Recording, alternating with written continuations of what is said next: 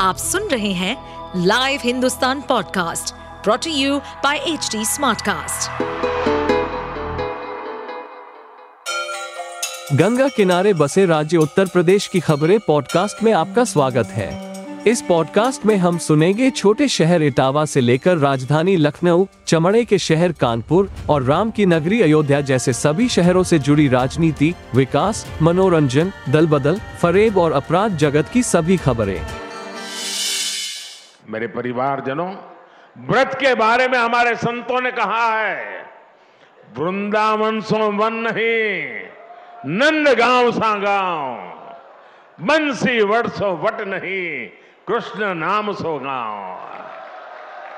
अर्थात, वृंदावन जैसा पवित्र वन कहीं और नहीं है। नंदगांव जैसा पवित्र गाँव नहीं है, यहाँ के वंशी वट जैसा वट नहीं है, और कृष्ण के नाम जैसा कल्याणकारी नाम नहीं है। ये व्रज क्षेत्र, भक्ति और प्रेम की भूमि तो है ही।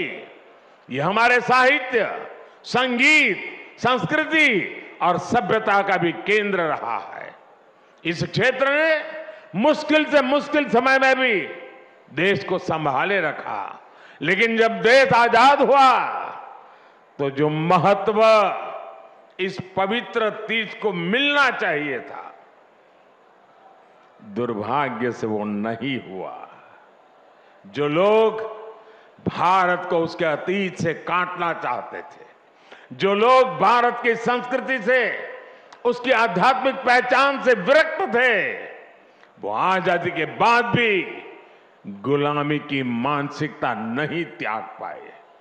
उन्होंने ब्रज भूमि को भी विकास से वंचित रखा। भाई और बहनों, आज आज़ादी के अमृत काल में पहली बार देश गुलामी की उस मानसिकता से बाहर आया है। हमने लाल किले से पंच प्राणों का संकल्प लिया है। हम अपनी विरासत पर गर्व कर, की भावना के साथ आगे बढ़ रहे हैं।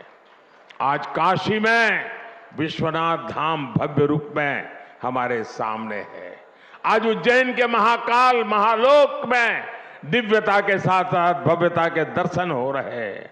आज केदार घाटी में केदार राज्य के दर्शन करके लाखों लोग धन्य हो रहे हैं। और अब तो अयोध्या में भगवान श्री राम के मंदिर के लोकार्पण की तिथि भी आ गई है। मथुरा और ब्रज भी विकास की इसकी दौड़ में अब पीछे नहीं रहेंगे।